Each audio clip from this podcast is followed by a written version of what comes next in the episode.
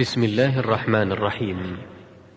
أيها الأحبة يسر تسجيلات التقوى الإسلامية بالرياض أن تقدم لكم هذه المادة والتي هي بعنوان حلاوة الإيمان.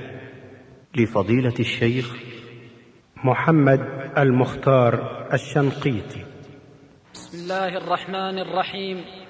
إن الحمد لله نحمده ونستعينه ونستغفره ونستهديه ونعوذ بالله من شرور أنفسنا ومن سيئات أعمالنا.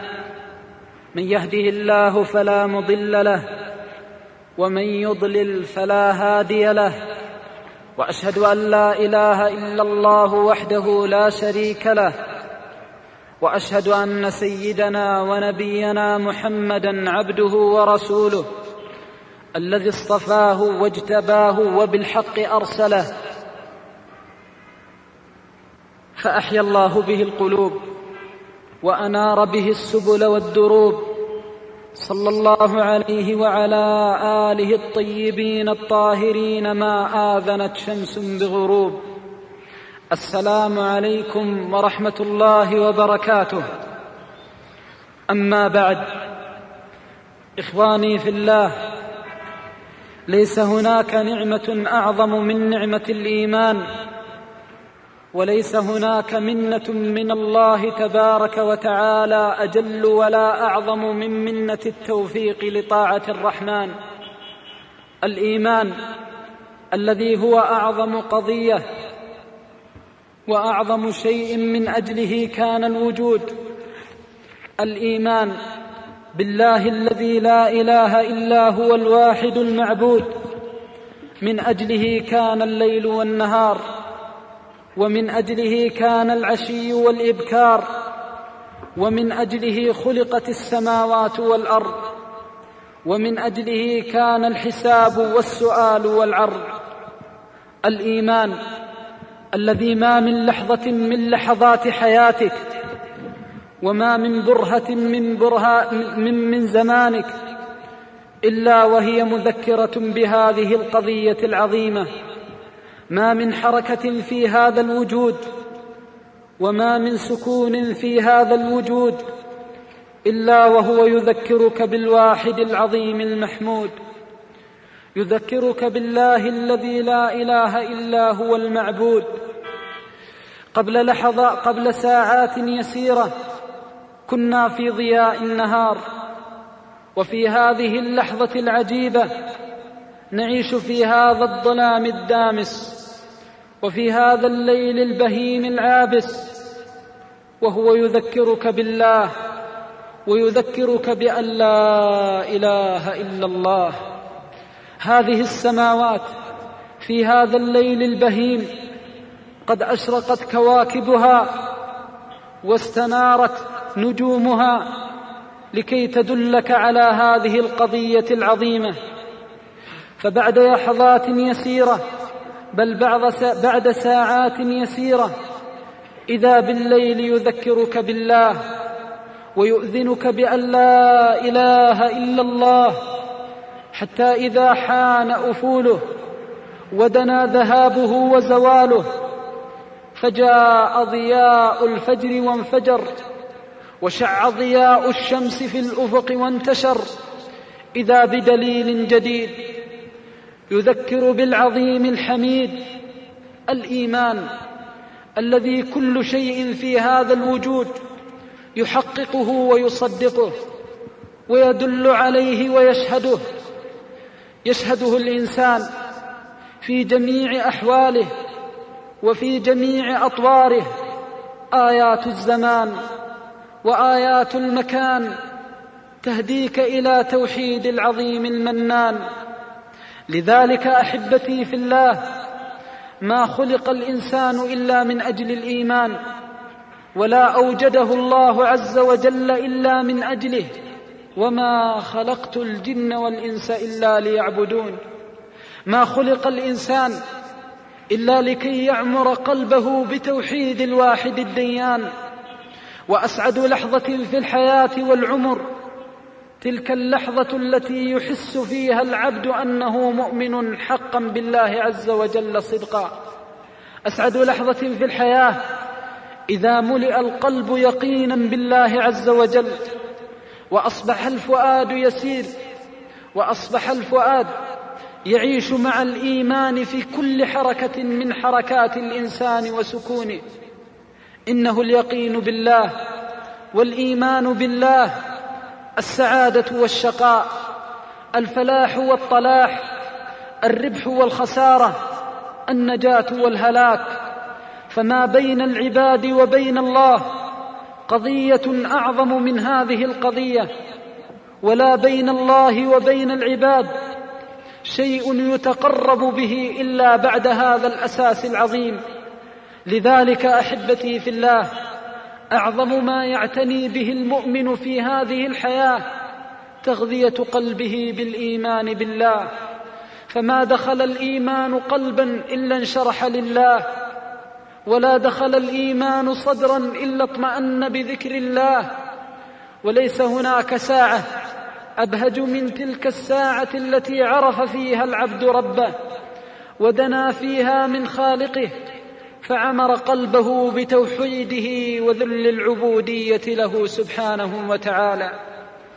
هذا الإيمان الذي هو الذي هو الباب الوحيد بينك وبين الرحمن له لذة في القلوب له لذة وأثر في القلوب. هذه اللذة هي حلاوته وهي طلاوته. ما أصابها مؤمن إلا ذاق حلاوة الالتزام ولا وجدها مؤمن إلا أصاب محبة الرحمن.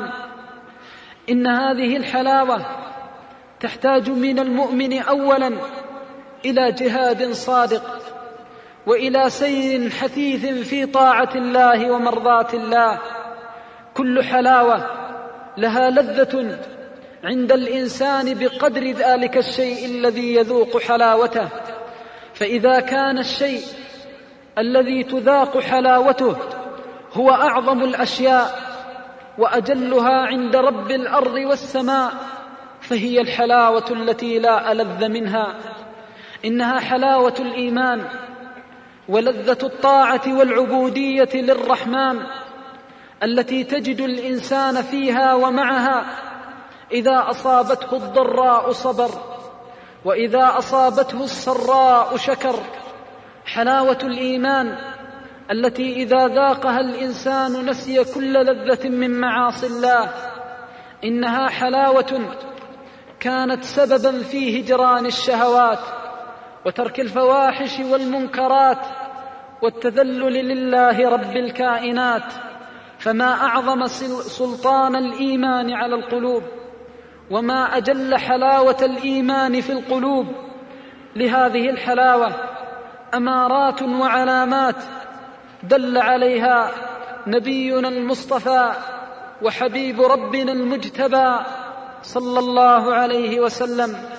ففي الصحيح من حديث العباس بن عبد المطلب رضي الله عنه وأرضاه أنه سمع النبي صلى الله عليه وسلم يقول ثلاث من كن فيه وجد بهن حلاوة الإيمان أن يكون الله ورسوله أحب إليه مما سواهما وأن يحب الرجل لا يحبه إلا لله وأن يكره أن يعود إلى الكفر كما يكره أن يلقى في النار.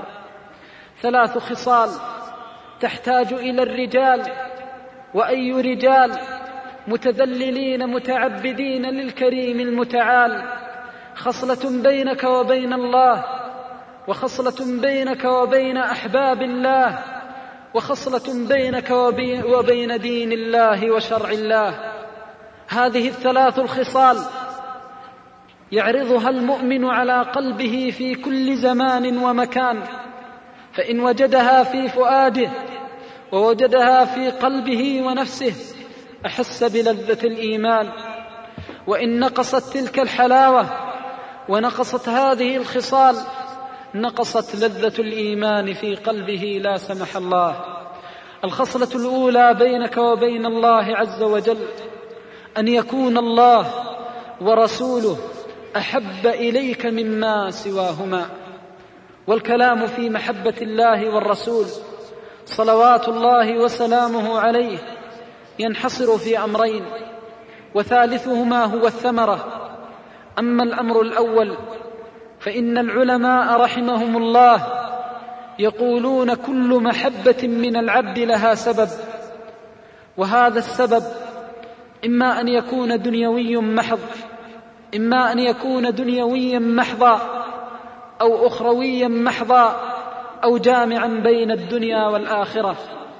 ولكن محبة الله عز وجل جمعت هذه الثلاثة الأسباب فمحبة الله تكون لسبب ديني محض وهو نجاتك في الدنيا والآخرة.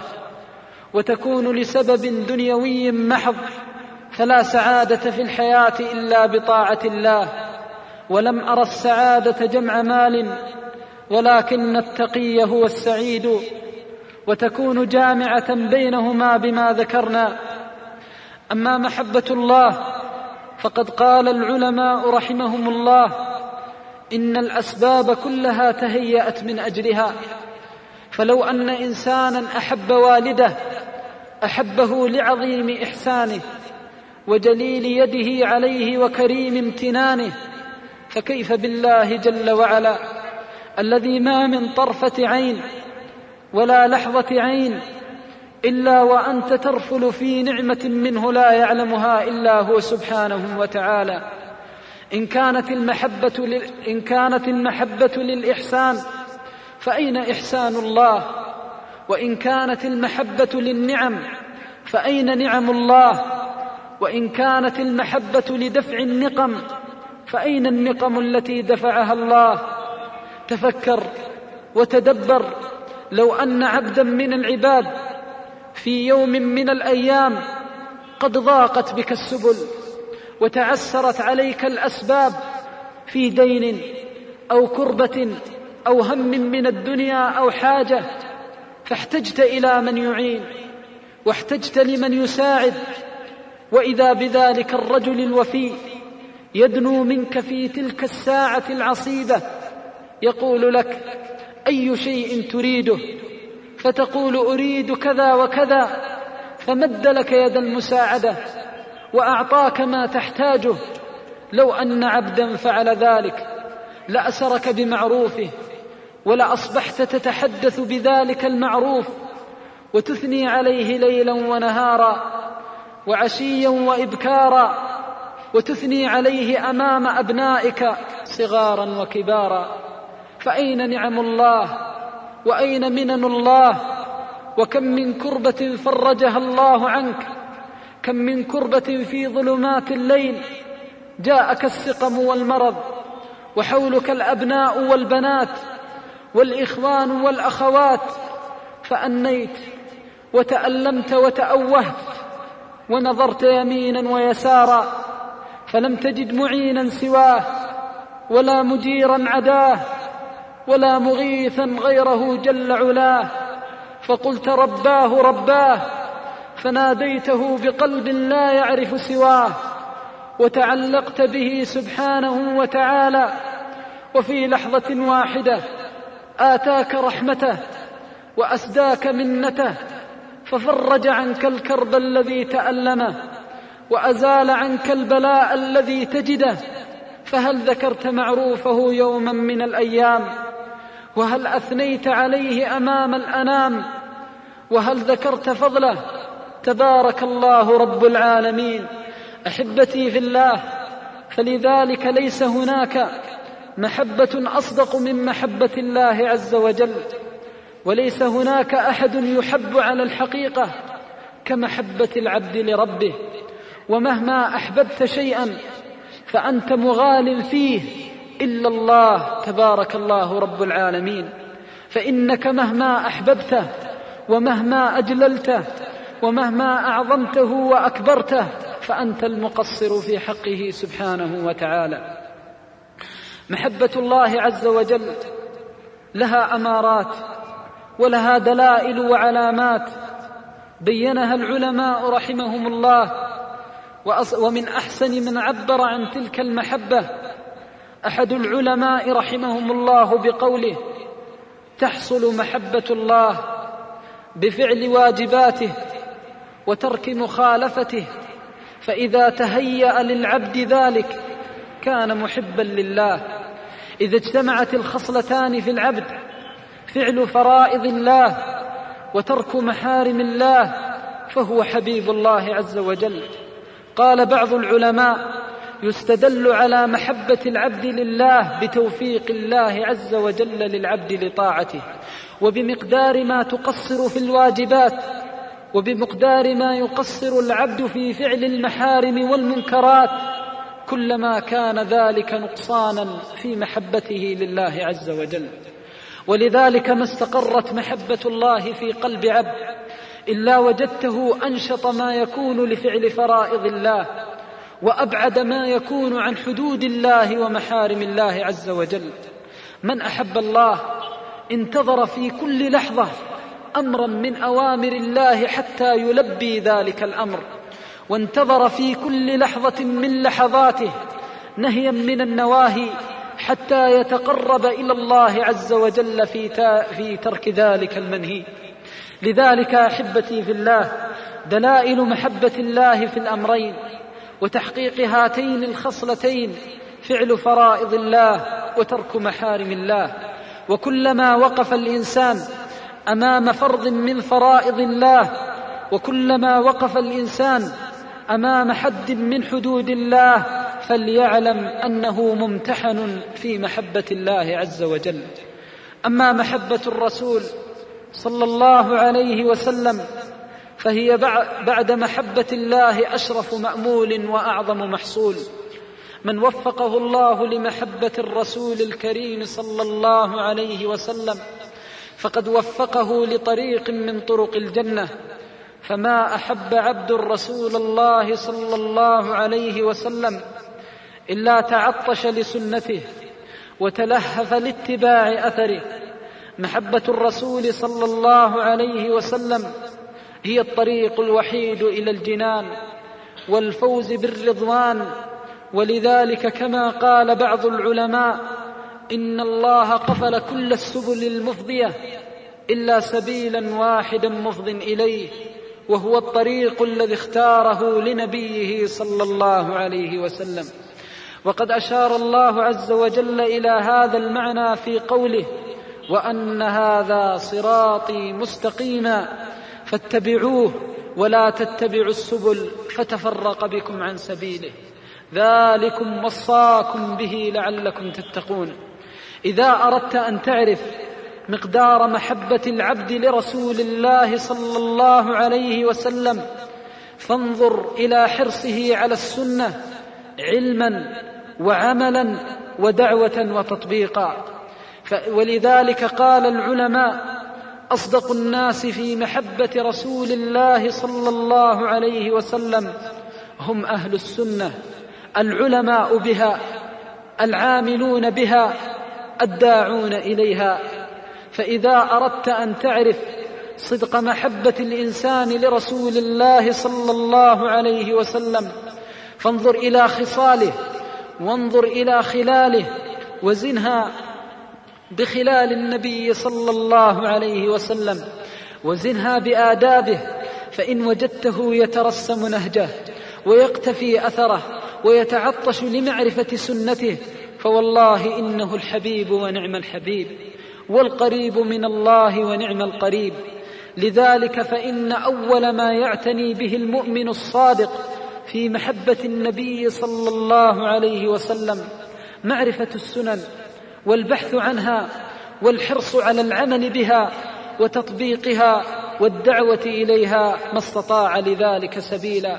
حبيب رسول الله صلى الله عليه وسلم ما توضأ إلا وتذكر كيف كان رسول الله صلى الله عليه وسلم يتوضأ ولا مد كفه بالماء ولا أدارها على عضو إلا وهو كانه يلاحظ رسول الله صلى الله عليه وسلم أمامه يتوضأ كوضوئه ويغتسل كغسله حتى إذا دنا من صلاته وعبادته تذكر هدي المصطفى صلى الله عليه وسلم في قيامه في قراءته في ركوعه في سجوده في دعائه فأخذ يحذوه.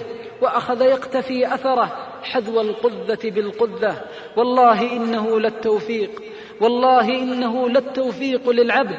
إذا أراد الله له خيري الدنيا والآخرة أن يلهمه محبة هذا النبي الكريم صلى الله عليه وسلم.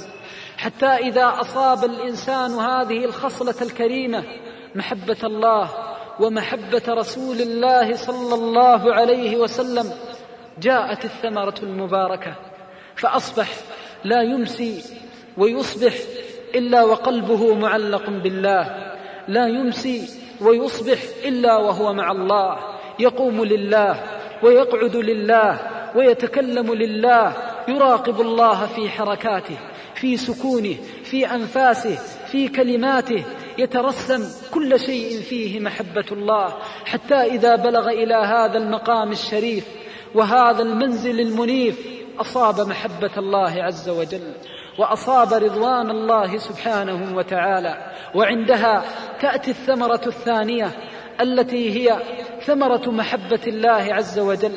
قال بعض العلماء ما أحب مؤمن ربه إلا تعلق بالله في كل شيء يفعله ويقوله. ولذلك أثر عن القاضي الإمام الجليل الحافظ بن دقيق العيد رحمة الله عليه أنه قضى في قضية فراجعه رجل قضى عليه الإمام بتلك في تلك القضية فقال له الرجل والله ما أنصفتني ولقد جرت في حكمك فقال الإمام الحافظ رحمة الله عليه أتقول ذلك فوالله الذي لا إله إلا هو ما تكلمت بكلمة منذ أربعين عاما إلا وأعددت لها جوابا بين يدي الله عز وجل. وهذا إنما يكون من كمال المحبة لله عز وجل. ولذلك ذكر بعض العلماء في شرح هذا الحديث أن المؤمن إذا عمر قلبه بمحبة الله جاءت الثمرة الثانية وهي أنه يحب حبيب الله ويعادي عدو الله يصبح قلبه ويمسي لا يقرب إلا من قربه الله ولا يبعد إلا من أمره الله عز وجل بإبعاده. وهذا هو الذي أشار إليه النبي صلى الله عليه وسلم بقوله وأن يحب الرجل لا يحبه إلا لله الخصلة الثانية وهي المحبة في الله أوثق عرى الإسلام بعد الإيمان الحب في الله والبغض في الله عز وجل والمحبة في الله الصادقة الكلام عنها في ثلاثة أمور. أحدها ما هي أسباب المحبة الصادقة ومتى تعلم أنك تحب لله وتعادي لله. قال بعض العلماء رحمهم الله لن تكون المحبة لله وفي الله إلا إذا كان السبب الباعث إليها هو الله عز وجل. يقولون يحب العبد لله إذا نظرت عينه من العبد ما يرضي الله أو سمعت أذنه من العبد ما يرضي الله. ولذلك إذا إذا كان الإنسان كاملا في إيمانه ودخل في أي موضع فرمقت عينه عبدا لله في طاعة أحبه وهو لا يعرف اسمه ولا نسبه ولربما تكون تلك اللحظة التي رآه فيها على طاعة الله هي أول لحظة رآه فيها. من كمال الإيمان المحبة في الله أن يكون السبب الباعث والداعي إلى المحبة هو الله والدار الآخرة. ولذلك هذه العلامة من علامات الإيمان. حتى قال بعض العلماء إذا أراد الإنسان أن يختبر كمال إيمانه فليختبر بالحب في الله والعداوة في الله. وهذا شيء مشاهد مجرد. جرب يوما من الأيام. لو دخلت المسجد. إذا كان القلب في نشوة من الإيمان تلتفت يمينا فترى المصلي تحبه. تلتفت شمالا فترى قارئ القرآن فتحبه. تلتفت أمامك فترى جالسا يذكر الله فتحبه من كمال الإيمان. وإذا كان قلبك في ضعف من الإيمان ودخلت المسجد على تلك الحالة دخلت وأنت في سهو وغفلة. ولذلك تجد أحباب الله وأولياء الله يجمعهم مجلس كهذا حتى إذا انصرفوا سلم بعضهم على بعض وحيا بعضهم بعضا وعانق بعضهم بعضا لأنهم يحسون أن الذي حضر هذا المكان يريد الله والدار الآخرة. فما حضره أحد, أحد إلا أحبه مؤمن ووالاه مؤمن والمؤمنون والمؤمنات بعضهم أولياء بعض المؤمنون. فالله ألف بين القلوب بالإيمان. وليس هناك جامعة جمعت بين العباد أطهر من جامعة الإيمان ولا أصدق ولا أعظم تأثيرا من جامعة الإيمان. التي جمعت في أول الإسلام بين المهاجرين والأنصار وجمعت في حاضر الإسلام بين عباد الله الأخيار.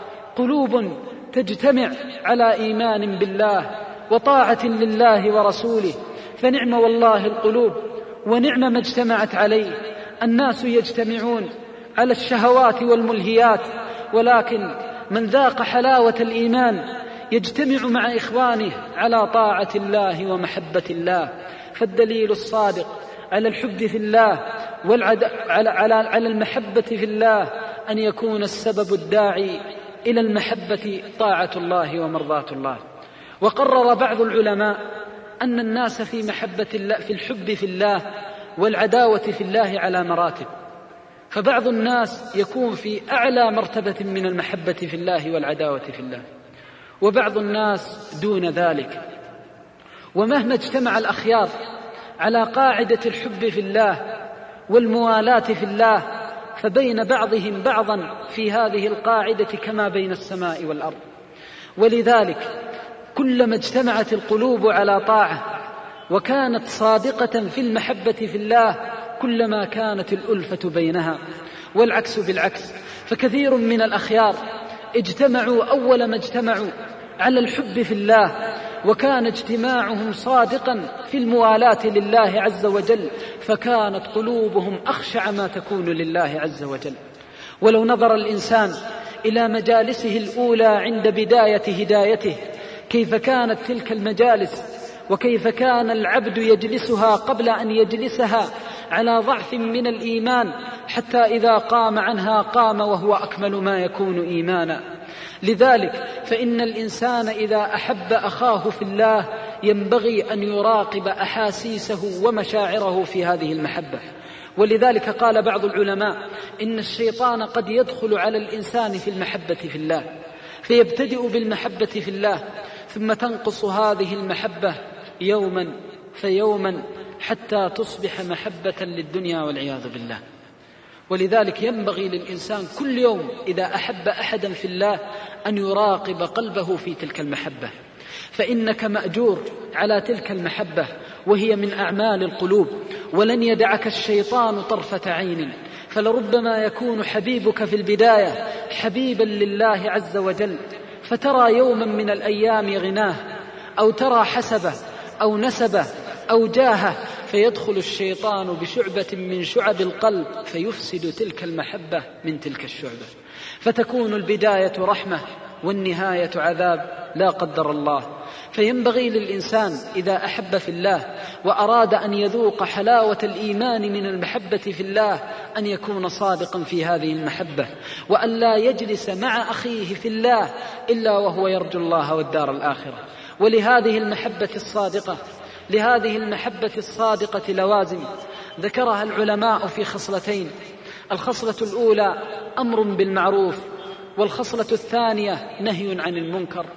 كل إنسان مهما كان على طاعة واستقامة ومحبة لله يحتاج إلى إخوانه.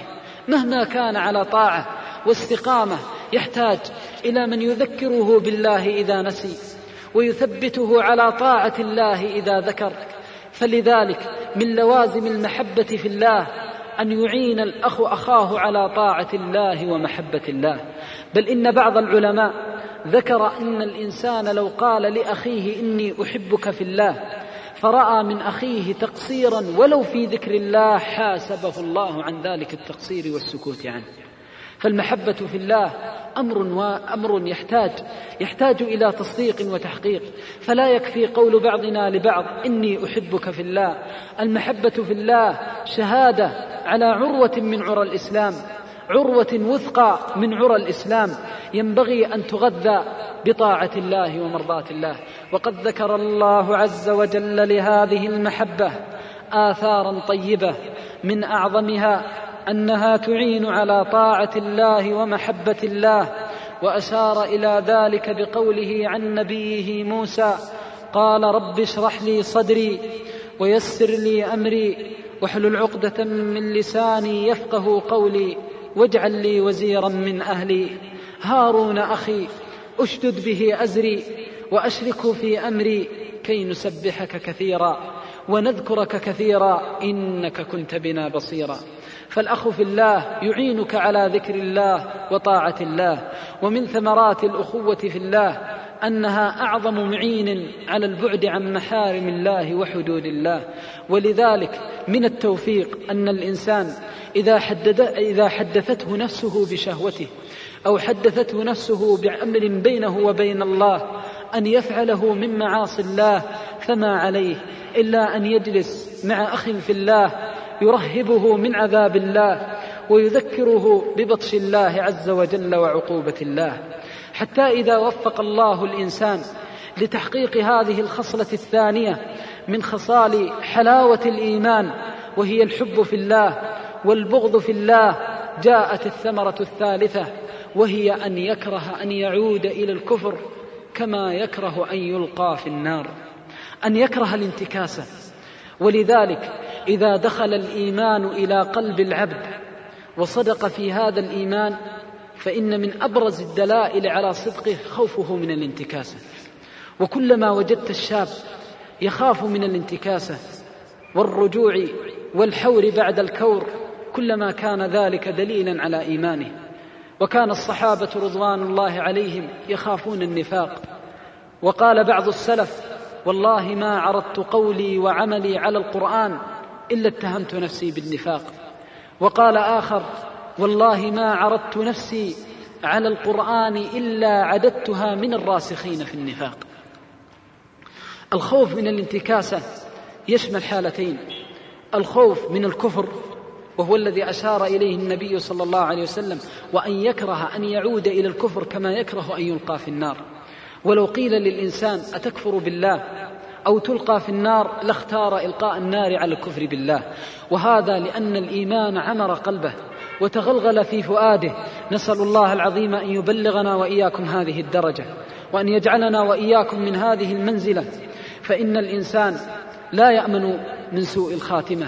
قال الله عز وجل أفأمنوا مكر الله؟ أفأمنوا مكر الله؟ فهذا استفهام يدل على أن الإنسان مهما كان على صلاح لا يأمن من مكر الله. ولذلك قال بعض العلماء كلما ازداد الإنسان صلاحا وتقوى لله عز وجل كلما كان أخوف من أن يعود على عقبه فيكون خاسرا. فهذه الخلة وهذه الخصلة تدل على إيمان الإنسان. لأنه لما عمر قلبه وذاق حلاوة الإيمان خاف من الضد ولا يخاف من الكفر إلا المؤمن الصادق في إيمانه. ولذلك نسأل الله العظيم رب العرش الكريم أن يثبتنا وإياكم بالقول الثابت إلى لقائه وأن يجعل الإيمان الذي لامس قلوبنا في زيادة إلى لقائه وأن لا يبتلينا بالانتكاسة. والخصلة الثانية من الانتكاسة هي نقصان الخير والعياذ بالله. ولذلك قال بعض العلماء من رزقه الله طاعة كقيام الليل وصيام النهار فأصبح يتردى فيها وينتقص فعليه أن يجاهد في الرجوع إليها فإنه لا يؤمن عليه أن يخذله الله عز وجل فيرجع على عقبه خاسرا والعياذ بالله. ولذلك ينبغي للإنسان المؤمن أن يراقب نفسه دائما في طاعة الله. فإذا كان على خصله من خصال الخير لا يتركها مهما كان مهما كان الأمر. والله تعالى يبتلي الإنسان. إن كنت في قيام الليل سخر علي سخر لك بعض المشاغل وابتلاك ببعض الشواغل فإن كنت صادقا في الإيمان وثبت عليها أذاقك بعد ذلك حلاوة الثبات. حتى إن بعض العلماء يقول إن الإنسان إذا أطاع الله وتقرب إليه بخصلة من خصال الخير فجاءه الشيطان بفتنة فليعلم أن الله يمتحنه في تلك الخصلة. فما من إنسان يمتحن في خصلة من الطاعات ويثبت عليها بعد امتحان إلا ذاق حلاوتها إلى لقاء الله غالبا. ولذلك قال بعض السلف جاهدت في الصلاة عشرين عاما فتلذذت بها أربعين عاما. جاهدت فيها عشرين عاما والوساوس والخطرات وشواغل الدنيا تأتيه من كل حدب وصوب وهو صابر محتسب حتى بلغه الله حلاوة الصلاة. فزالت عنه جميع تلك الخطرات. ولذلك الشاب الملتزم في أول التزامه تأتيه من الوساوس والخطرات ما لا يعلمه إلا الله عز وجل. فإذا صبر وصابر واحتسب زالت عنه كما يزول الليل بضياء النهار. وفي بعض الأحيان تزول عنه في لحظة لا يشعر بها. وإذا بقلبه أكمل ما يكون انشراحا وطاعة لله عز وجل. أحبتي في الله ما اجتمعت هذه الخصال الثلاث في عبد من عباد الله إلا ذاق حلاوة الإيمان. ولا وفق الله عز وجل عبدا لتحقيقها وتحصيلها إلا كان من أحبابه وكان من خاصة أوليائه. ولذلك السؤال الأخير كيف السبيل للوصول إلى هذه المحبة؟ وكيف الطريق للوصول إلى هذه الحلاوة التي نسأل الله العظيم بأسمائه وصفاته العلى أن يذيقنا وإياكم تلك الحلاوة وأن لا يسلبناها إلى لقائه. أعظم سبيل لتحصيلها وأقرب طريق للوصول إليها طريق الدعاء. أن تسأل الله حلاوة الإيمان وأن يذيقك لذة العبودية للرحمن. فما دعا عبد ربه إلا استجاب. وما سأل سائل ربه إلا أعطاه الله عز وجل وبلغه مراده. ولذلك قال الله في كتابه ادعوني أستجب لكم. وما حصل عبد طاعة من طاعات الله إذا استعصت بشيء مثل الدعاء. أما الأمر الثاني فهو تحصيل الأسباب التي ذكرناها والتي من أعظمها الفقه في الدين ومعرفة سبيل الطاعة لرب العالمين. فمن جمع الله له بين الحسنيين ورزقه ذلك الأمرين فإنه لا شك سيصيب حلاوة الإيمان ويكون من الموفقين لطاعة الرحمن. اللهم إنا نسألك بأنك أنت الله لا إله إلا أنت أن ترزقنا حلاوة لا مرارة بعدها وإيمانا لا كفر بعده وسعادة لا شقاء بعدها ورحمة لا عذاب بعدها. إنك ولي ذلك والقادر عليه. وآخر دعوانا أن الحمد لله رب العالمين. صلى الله وسلم وبارك.